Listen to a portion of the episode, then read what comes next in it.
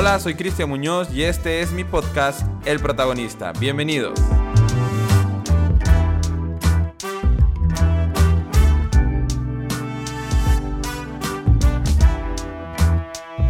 Hola, bienvenidos a nuestra segunda temporada de El Protagonista. Una temporada que definitivamente comienza de forma distinta y por supuesto bajo circunstancias muy pero muy peculiares.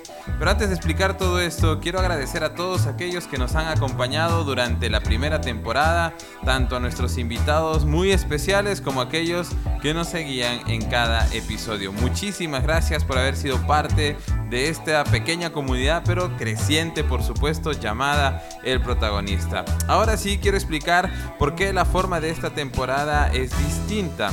Y es que en esta ocasión, me está acompañando mi esposa Jamie, a quien le doy una cordial bienvenida. Ella nos estará acompañando en distintas oportunidades y en esta segunda temporada. Muchas gracias, Jamie, bienvenida. Hola, qué emoción estar en El Protagonista. Esta vez frente al micrófono, casi siempre he estado ahí en el detrás del micro ayudando, pero me encanta la oportunidad de poder compartir esa temporada juntos. Así es que estamos casados casi más de 5 años. Casi 6. Casi 6 años, por decirlo así. Vamos bien, felices y contentos, nos gusta emprender nuevos proyectos y estoy feliz de que esté conmigo en esta nueva temporada El Protagonista, mi esposa Jamie.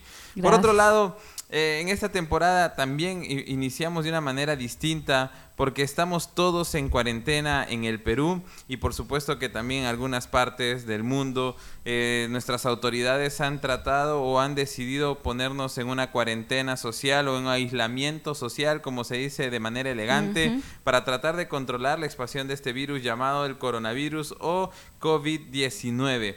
Esta cuarentena es definitivamente una situación muy nueva para nosotros, ¿cierto? Porque muchos estamos acostumbrados a tener todo el día muy ocupado, a hacer un montón de cosas, mantenernos constantemente fuera de casa y realmente tenemos muchas actividades y estar en la casa ahora, pues pasar mucho tiempo en la casa a veces nos aburrimos y es complicado pasar ese tiempo, ¿no? Y sobre todo no tener la libertad, o sea, porque la idea de nuestra rutina normalmente es que tú decides estar en casa o decides estar fuera de casa, uh-huh, y ahora tienes que estar en casa. Ahora tenemos que estar en casa, así es que disfrutemos este tiempo y aprovechando que todos estamos en casa, llegamos con este primer episodio de nuestra segunda temporada del Protagonista en un tiempo difícil, pero un tiempo también que es interesante para poderlo aprovechar, ¿no? Ajá, que puede ser muy bien aprovechado. Uh-huh. El COVID-19 es una enfermedad o es un virus que se ha propagado ya por el mundo. Empezó esto en China, en una pequeña ciudad o en una ciudad de una de las ciudades más pobladas que tiene China también. Y realmente esto empezó a esparcirse por todo el mundo. El coronavirus pertenece a una familia de 69 tipos de coronavirus. Mm. De estos 69 tipos, solo 5 o 6 son contagiables para el ser humano. Y dentro de estos, pues, apareció uno que se está propagando de manera muy fácil. Esa creo que es la diferencia con las demás gripes o los demás tipos muy parecidos a este coronavirus, gripe, la influenza y todo lo demás, o el SARS, que en 2002 también tuvo su apogeo, ¿no? Y mató muchas personas en el mundo. El MERS en el Medio Oriente, que también, uh-huh, fue una epidemia o casi pandemia, llegó a ser porque mató muchísimas personas en el Medio Oriente. Y ahora está el coronavirus que no es tan letal como estos dos, no es tan mortal como estos dos, porque su índice de mortalidad solo es del 2%, creo, o algo más ahora. Pero más adelante vamos a ver algunas estadísticas, algunos datos más precisos, pero se ha expandido por el mundo y ahora pues lo han declarado una pandemia, ¿no? Claro, porque hablamos de epidemia cuando es una enfermedad o un brote que básicamente, uh-huh, se desarrolla en un lugar específico. Claro. Pero en el caso del coronavirus ya es pandemia porque se ha convertido en algo mundial y muy complejo, la verdad, por lo que tú decías, por el alto índice de contagio. O sea, es muy, muy, muy fácil de poder contagiarse, aunque gracias a Dios, y hay que decirlo, no tiene un alto índice de mortalidad. Sin embargo, igual nos tiene sorprendidos a todos, porque de un día para otro cambió la situación. Sí, claro, lo escuchábamos, sí, y lo escuchábamos como algo lejano, como, ah, mira, en China está pasando esto, y es al otro lado del mundo, ajá, no pasa nada, y de repente estábamos en cuarentena. Entonces, y creo que en Latinoamérica nos pasa esto de ver mucho a lo que pasa en Europa y pasa o en Asia o en estos países lejanos, y uno dice, ah, no nos va a llegar a nosotros y se despreocupa, ¿no? Sí. Y mira lo que ha logrado. Y claro, y por eso es que nosotros, bueno, queríamos aprovechar este espacio también para compartir algunos datos o recomendaciones sobre esta enfermedad, porque creemos que es muy importante conocer los datos más exactos posibles de lo que estamos enfrentando. Y así evitar, creo que, dos extremos, porque los seres humanos somos muy dados a los extremos. Ajá. Yo he escuchado mucha gente que está a uno de los extremos, que dice, no pasa nada. Algunos incluso dicen que el coronavirus no existe. Sí. Están hablando, claro, o hablan de los complots, de los famosos complots que nacen en estas circunstancias, ajá, ¿no? Sí, claro, son creados por los gobiernos o por las farmacéuticas. Sí, claro. Y en realidad no existen. Pero también está el otro lado. Yo creo que el otro extremo es de las personas que han entrado en pánico, ansiedad, sí, en crisis de pensar, o del temor de contagiarse o de lo que vaya a suceder. Incluso han tomado las medidas responsables, pero han tomado también medidas extremas, no tanto creo que en el cuidado, sino en cómo han asumido la situación. Porque al final los cuidados que estamos tomando todos, en la mayoría, son iguales.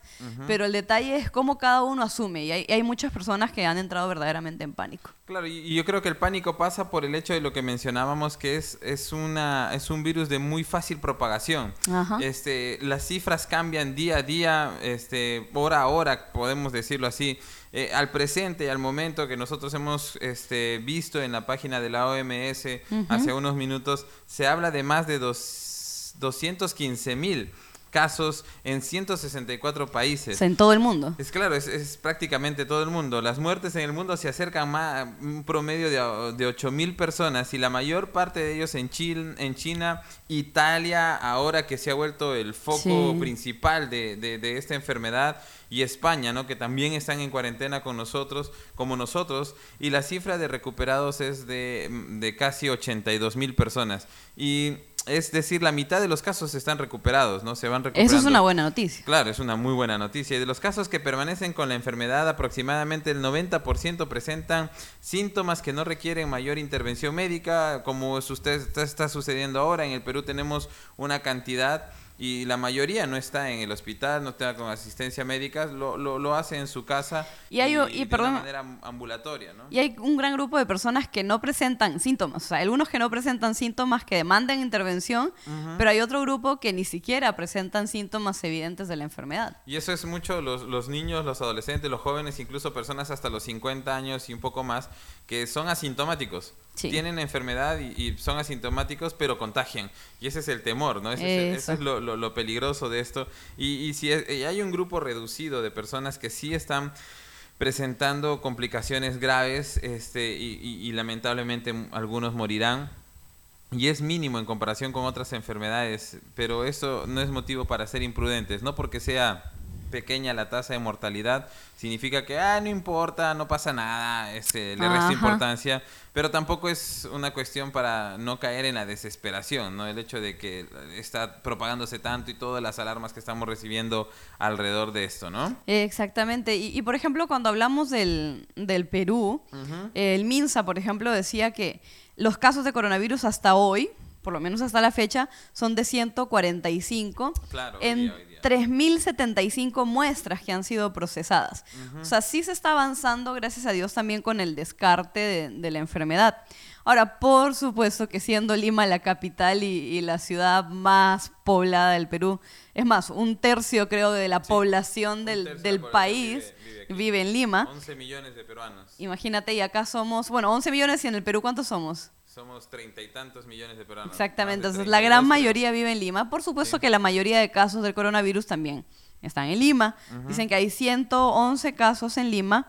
Y también, por supuesto, en otras provincias del Perú, ¿no? Dicen uh-huh. que en lo que es Loreto hay 10 casos, en Lambayeque hay 6, en el Callao hay 5 casos, y en departamentos como Ancash, Arequipa, Huánuco, La Libertad, Piura, se registran 2 casos en cada uno de ellos. Uh-huh. O sea, claro. Ya está abarcando casi todo el territorio nacional, sí. Sin embargo, los casos fuera de Lima no son tan abundantes hasta ahora como lo son aquí. Uh-huh. Ahora, por ejemplo, en regiones de Cusco o en ciudades como Cusco, Ica, Madre de Dios, también tienen un caso cada uno. Y la buena noticia es que por ahora no se han registrado muertes en lo que sí. es el territorio nacional. He escuchado que ha fallecido una persona, un peruano, en España, producto de otras complicaciones físicas que él tenía, sumado al coronavirus, por supuesto, pero sé que ahora en Perú todavía no se ha registrado ningún fallecimiento hasta el día de hoy, que es miércoles. Sí, tenemos creo que solamente 5 casos que están en cuidados intensivos, que uh-huh. realmente están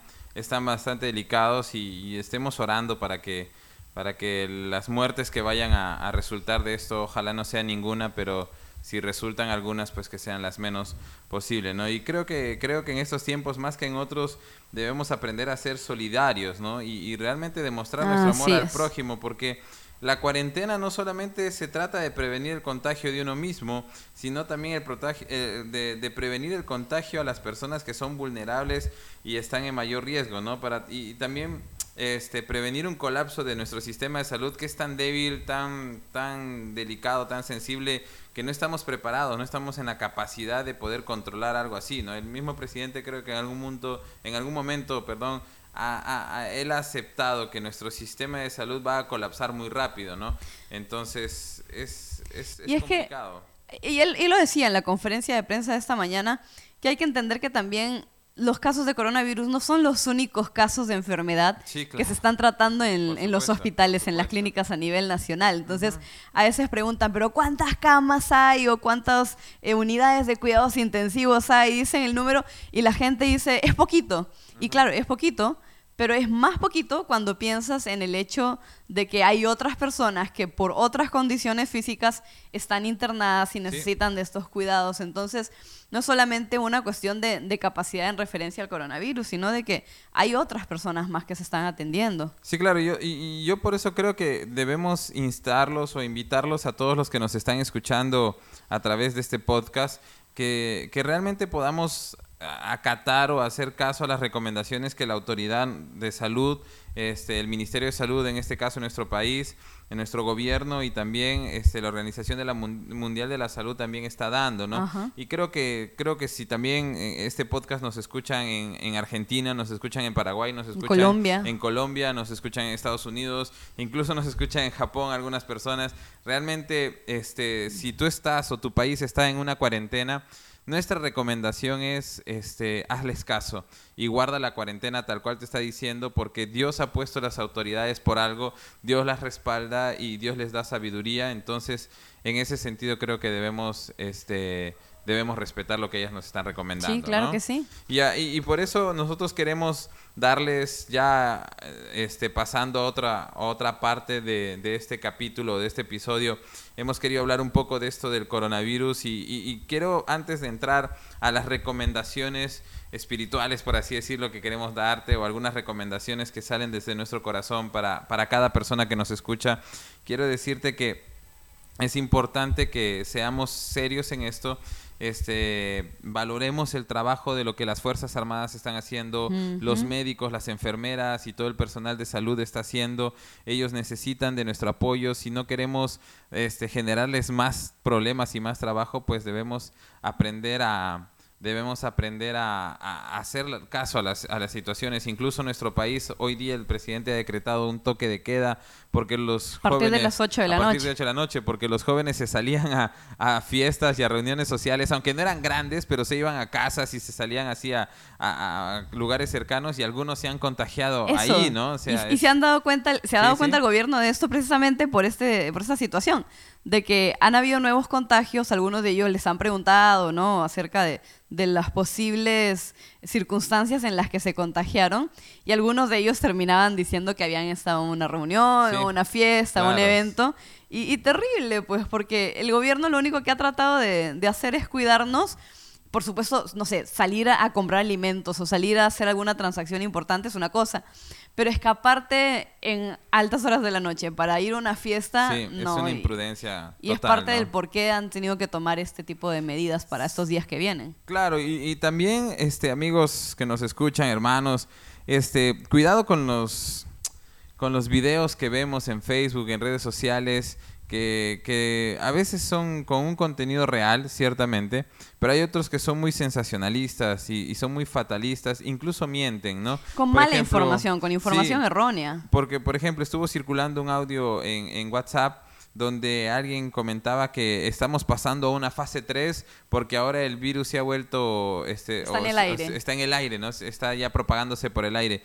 Y lo han explicado un montón de veces... Todas las personas, los que en China, las autoridades de salud, la OMS y aún los especialistas de nuestro país también han dicho que el virus es muy pesado y rápidamente sale del cuerpo, cae al piso o cae a los metales. No es algo que esté en el aire. Entonces no te dejes engañar. No es una cuestión que se va a propagar por el aire. Es netamente si alguien te tose en el frente o te estornuda muy cerca y se contagia por las mucosas o por la saliva. Esa es la única forma de contagio. Por eso lávate las manos, no te toques las manos con la cara con las manos después de haber salido, y etc. de recomendaciones que estamos escuchando constantemente, claro, para evitar, ¿no? Y la fase 3 no se refiere a esto del sí, aire, claro, porque no, es muy, o sea, sí, es escandalosa, sí, esa información. Sí. Sí. Sino que se refiere a que ya estamos en una etapa de contagio comunitario. O sea, ya las personas que se están enfermando no es porque estuvieron en contacto directo con alguien de Europa o de Asia o del exterior, básicamente, sino que ya entre nosotros, que no hemos salido del país en las últimas semanas, nos estamos contagiando porque de repente tocaste algo que otra persona tocó estando, uh-huh, con las manos contaminadas. Entonces tú vas transmitiendo con mucha rapidez el virus, precisamente porque se transmite por las manos también. Claro. Entonces la idea también de no salir es, vas al mercado, haces un intercambio de dinero porque pagas, te dan el vuelto y tú no sabes realmente en qué condición viene, uh-huh, ese dinero. Entonces,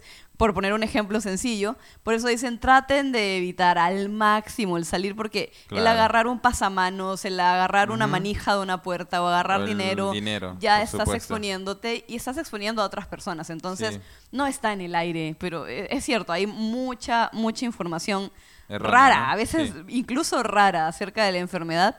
Y claro, es una enfermedad nueva, pero las autoridades constantemente, mientras descubren nuevos factores, los están diciendo, exponiendo. ¿Sí? O sea, no hay un ocultamiento de información, que es otra cosa que sugieren, ¿no? Sí, los gobiernos, sí, algo están ocultando. No, yo creo que en la medida que descubren nuevos aspectos, los están exponiendo al público y nos están dando las recomendaciones que debemos seguir. Claro que sí. Por eso nosotros queremos pedirte que seamos buenos cristianos, buenos hermanos y podamos también ser respetuosos de nuestras autoridades. Por eso queremos darte algunas recomendaciones desde nuestro corazón para que tú puedas tenerlas en cuenta. Y lo primero que queremos decirte es, muestra tu amor cuidando a otros. Eso es importante. Creo, uh-huh, que Dios es amor. Nosotros conocemos el amor de Dios en la dimensión correcta. Un amor incondicional, un amor que se preocupa por los demás. Como siempre digo, el amor no es un sentimiento sublime, sino el amor es una decisión de amar a los demás buscando el bien de ellos antes que el mío propio. Y eso es lo que tenemos que hacer ahora, buscar el bien de los demás aún por encima del nuestro, ¿no? Y si algo nos enseña la Biblia es no solo ver por lo nuestro, sino ver por lo de los demás también. Amar, ajá, a otros, perdonar a otros, llevan la carga los unos de los otros, son recomendaciones y no tanto recomendaciones, son mandamientos que nos da la Biblia, ajá, ¿cierto? Y eso es algo que nos toca ahora. Nos toca cuidarnos los unos a los otros, llevar las cargas los unos de los otros. Me gusta esto que han estado haciendo algunos doctores, ¿no?, que ponían en Facebook, soy médico especialista en tal, para que no salgas de tu casa. Si tú tienes una necesidad, consúltame, yo te respondo. Los doctores, los psicólogos, algunos jóvenes, pastores, algunos jóvenes, ajá, algunos también, eso que, ¿no?, lo hacen. Si es que había una señora de tercera edad o ancianos mayores en un edificio, ponían, soy un joven, yo te puedo hacer tus compras, ¿no? Ajá. O sea, esa es la mejor muestra de amor y a veces... Espero que muchos de ellos sean cristianos. Espero realmente, ¿no? Esperamos que realmente muchos de ellos sean cristianos, porque se supone que nosotros conocemos el verdadero amor, y el verdadero amor es el que se goza más en dar que en recibir, ¿no? Uh-huh. Así es que mi recomendación es: lava tus manos frecuentemente, adopta las medidas de higiene respiratorias y mantén el distanciamiento social. Por favor, a 1 metro. Si tienes que salir y hacer una cola, hoy día me tocó hacer una cola en un supermercado y nadie nos va a acomodar en la cola, y hay gente que dice, pero es que nadie viene a acomodar. Nadie te tiene que acomodar. Pero ya todos sabemos. O sea, yo simplemente me puse a 1 metro de la señora que estaba delante y le pedí por favor a la señora que estaba detrás mío, le dije, señora, guardemos 1 metro de distancia. Uh-huh. Y peor, ¿no? Porque la cajera estornudó y yo estaba con un pánico así, ¡ah! Y toda la gente estaba que la miraba así como que, ¡ah! ¿No? Entonces... es terrible. En ese tiempo, si tienes alergia, hay muchas personas en Lima que somos, ojo, sí, alérgicos al polvo, a la humedad, N cosas, y da miedo estornudar. Sí, ahorita en casa normal, ¿no? Pero sales y es como que, ay, por favor, no estornudes, no tosas, porque sabes lo que generas en las otras personas. Sí, claro, claro. Vamos con la siguiente recomendación. Bueno, hay otra recomendación muy importante que lo hemos estado pensando mucho, y es que nos toca... no solo orar por nosotros, sino orar por nuestras autoridades. Así es. Una de las recomendaciones famosas del apóstol Pablo era precisamente esa, ¿no? Que se hagan oraciones, súplicas, acción de gracias a favor de toda la humanidad. Pero él recomienda también que oren por los que gobiernan y por todas las autoridades, para que podamos gozar de una vida tranquila y pacífica, con toda piedad y dignidad. Esto está en 1 de Timoteo capítulo 2.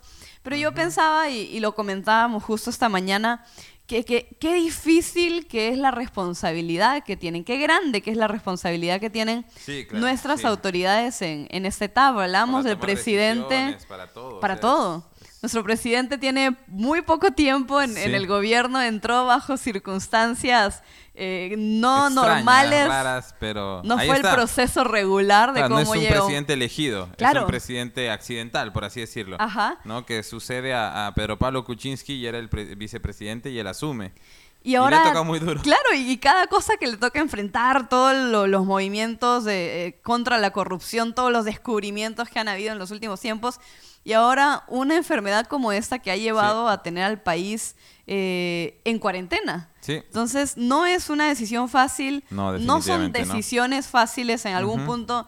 En las redes sociales el domingo, por ejemplo, la gente decía, pero ¿qué tanto se demora el presidente en dar su discurso, no? Pero él sacó un comunicado y decía, disculpen, nos vamos a demorar más tiempo porque no es fácil todo lo que tenemos que decidir. Y ahora estamos hablando de él, pero hay muchas personas involucradas en tratar de cuidarnos, en tratar de manejar esta situación lo mejor posible. Podemos hablar de los médicos que están haciendo un trabajo increíble en sus labores regulares, pero también ahora tratando de manejar esta situación. Las enfermeras, que de por sí su trabajo es súper sacrificial en muchos sentidos, y ahora están duplicando muchas veces sus horas de trabajo para poder suplir a las necesidades. Las fuerzas militares, los policías, la marina, el ejército. Hemos visto, ¿no? Hoy en la calle cómo todos ellos están allí. Y algunos sin mascarilla, incluso sin protección. Algunos están muy bien protegidos, pero hay otros que están muy expuestos. Y no es solamente una cuestión de que, ay, me va a contagiar porque no se protegió él.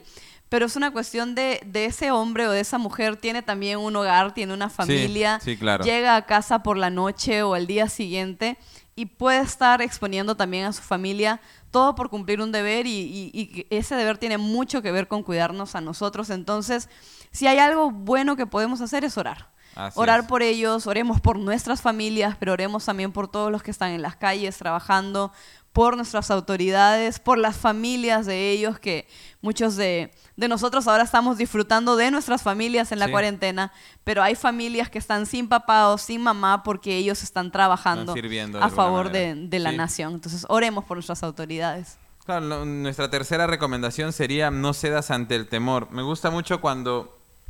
habían situaciones difíciles en la Biblia, e incluso en la historia de Jairo y su hija, cuando le va y le pide a Jesús que por favor fuera a sanar a su hija que estaba muy mal.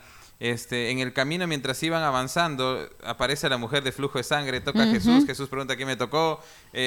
Todos voltean, hay un enredo, Y después Pedro le dice, mira la multitud, ¿quién te había tocado? Y todo este enredo, ¿no? Y de repente aparece una mujer que cae delante de él y empieza a contarle su testimonio.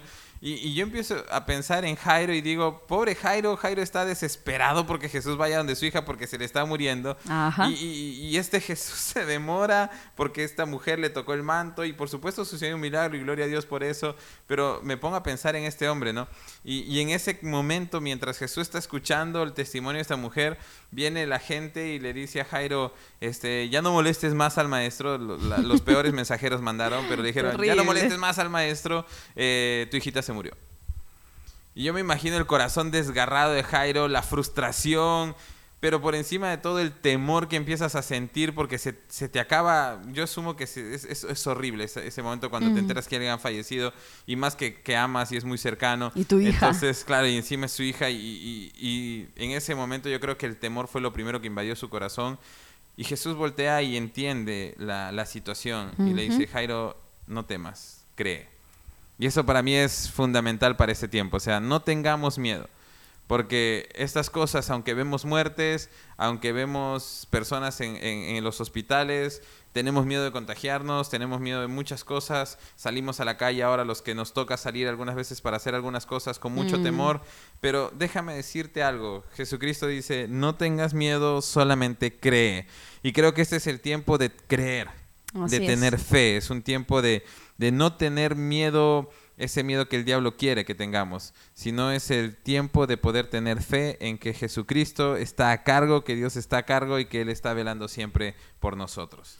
Y a veces es bien difícil no tener miedo porque o ansiedad incluso, porque todo el tiempo escuchamos malas noticias.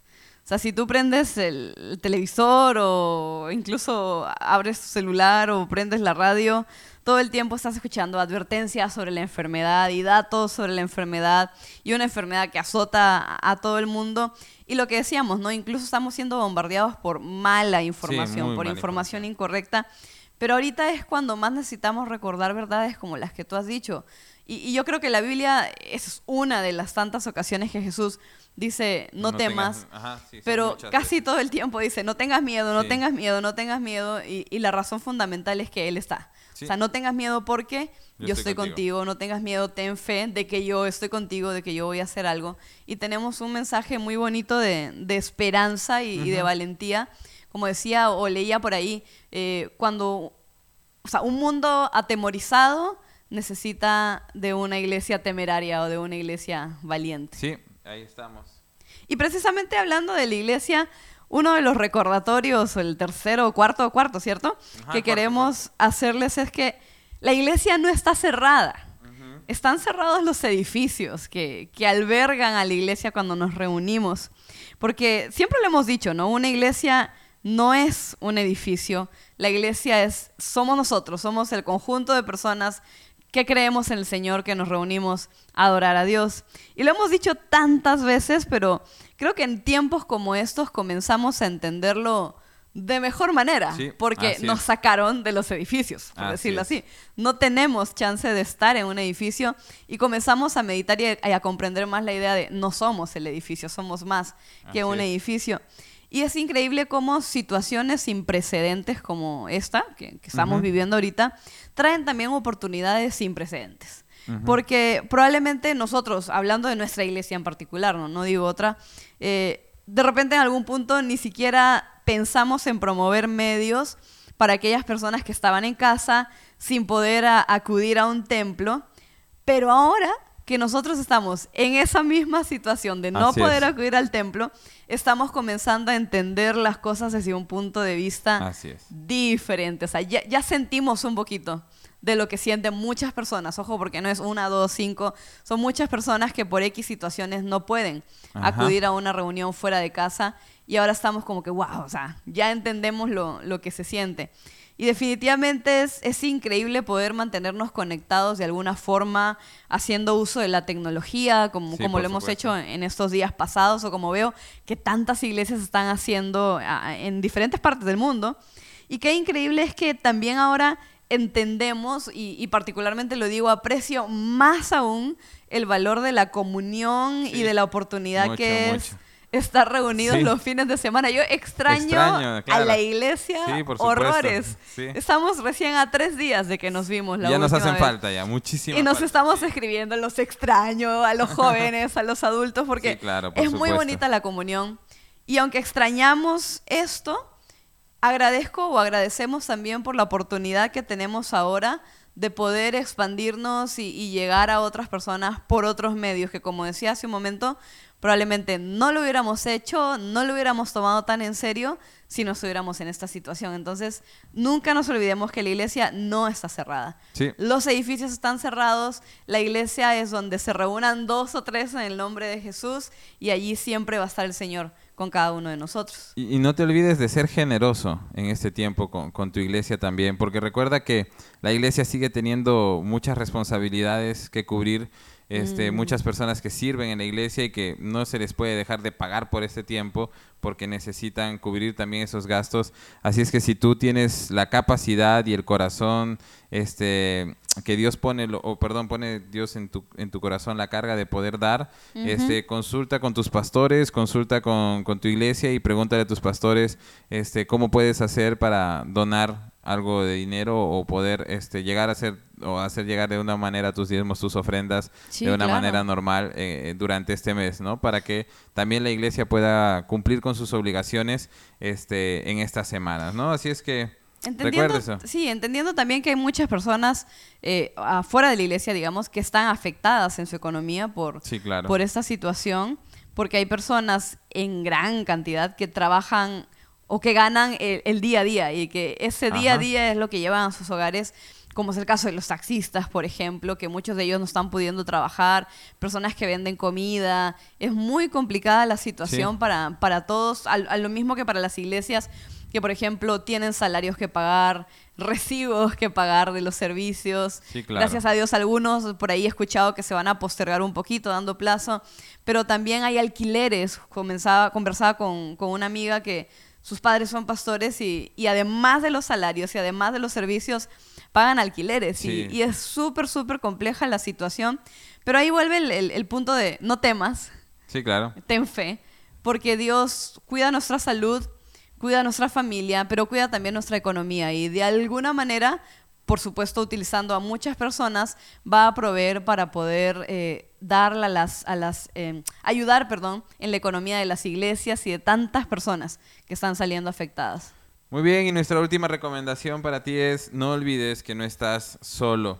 La cuarentena nos va a hacer sentir o tiene una tendencia a hacernos sentir solos, y en efecto lo estamos de muchas personas y lugares. Como decíamos nosotros, extrañamos la iglesia y nos sentimos solos a veces porque quisiéramos estar con ellos. Incluso la última vez que nos vimos algunos eran que como pastor no lo puedo abrazar, pastora no la puedo abrazar, y nosotros también queríamos abrazarlos, pero pues nos pegaban el virus, ¿no? Qué sé yo, ¿no? Mentira. Y podíamos, extrañamos eso, y eso es lo que la cuarentena puede hacer. Lo que queremos recomendarte es: mira a tu familia, disfruta a tu familia, restaura las relaciones en tu casa. Si tu matrimonio estuvo pasando por un tiempo difícil, este tiempo de cuarentena es el mejor momento para poder orar por tu matrimonio, poder orar a Dios para que el Señor pueda restaurar tu matrimonio. Si es que la relación con tus hijos está resquebrajada, este es el tiempo para que tú puedas tratar esa relación con tu hijo y puedas pedirle a Dios para que sane esas heridas, sane las relaciones, y puedas darte estos 15 días realmente, ahora que obligados estamos en casa,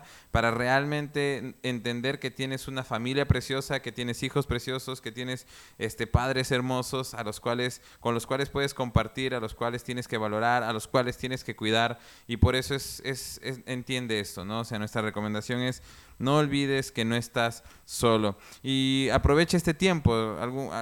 Algo más que queremos decirte es: aprovecha este tiempo, conversa todo lo que no puedes por falta de tiempo con tu esposa, con tus hijos, reconéctate con ellos, no te quejes por estar en casa, y lo mejor que te puedo decir es: no digas estoy aburrido, porque eso es una mala señal para tu familia, para tu esposa, que prácticamente vas a decirle que son aburridos ellos. Y recuerda que quizás ellos no son los aburridos, quizás tú eres el aburrido. Así es que cuidado con eso, abre tus ojos y verás que en esta cuarentena estás más que mejor acompañado, ¿no? Y que en cualquier otro momento de tu vida. Es la mejor compañía, ¿no? Estar con tu familia y darle sí, claro. el tiempo que, como decías, por falta de tiempo, por ocupaciones, por horarios, por distancias incluso, muchas veces no se puede dar. Ahora tienes 24 horas y por 15 días para poder dedicarle a ellos. Muy bien, y por último recuerda, Dios está contigo. En tiempos de incertidumbre, de temor como los que estamos viviendo, es cuando más Dios nos llama a recordar que su presencia no está limitada. Dios es un Dios soberano y Él está en todas partes y Él sigue teniendo el control. Recuerda que Jesús abrió un camino precisamente para que podamos acceder al Padre en todo momento, en todo lugar. Y hermanos, hermanas, amigos, este es el tiempo. Reconéctate con Dios. Ahora sí tienes el tiempo para hacerlo. Ya no tenemos muchas cosas que hacer, así es que no pongas excusas. Reconéctate con Dios. Tómate un tiempo con tu familia para poderlo hacer. No pierdas esta valiosa oportunidad. Convierte esta cuarentena en tu cuarentena con Dios y en tu cuarentena con tu familia, y deja que Dios obre de una manera poderosa en esta situación. Gracias por haber escuchado este primer episodio de nuestra segunda temporada. Nuevamente le doy la bienvenida y muchas gracias a mi esposa, a mi hermosa esposa que nos está acompañando. Vamos a tener más episodios juntos. Así es. Y si quieres ayudarnos, comparte este episodio con las personas que están a tu alrededor. Pasa la voz, utiliza tus redes sociales para poder compartir este episodio ahora que ya está listo. Y volvemos con todo. Con El Protagonista en la segunda temporada se vienen muchas sorpresas, invitados muy, muy, muy, muy buenos, sí, como la temporada pasada, temas nuevos también y ahora la oportunidad de poder compartir este tiempo juntos también. Claro que sí, y recuerda que puedes enviarnos tus mensajes por nuestras redes sociales. Te pedimos que por favor nos compartas cómo estás pasando esta cuarentena. Coméntanos en el capítulo, en el episodio, coméntanos cómo la estás pasando. Comenta si este episodio te sirvió, si realmente hay cosas que vas a aplicar en tu vida, y que Dios te bendiga. Muchas gracias, nos vemos pronto en nuestro segundo episodio. Chao. Chao, chao.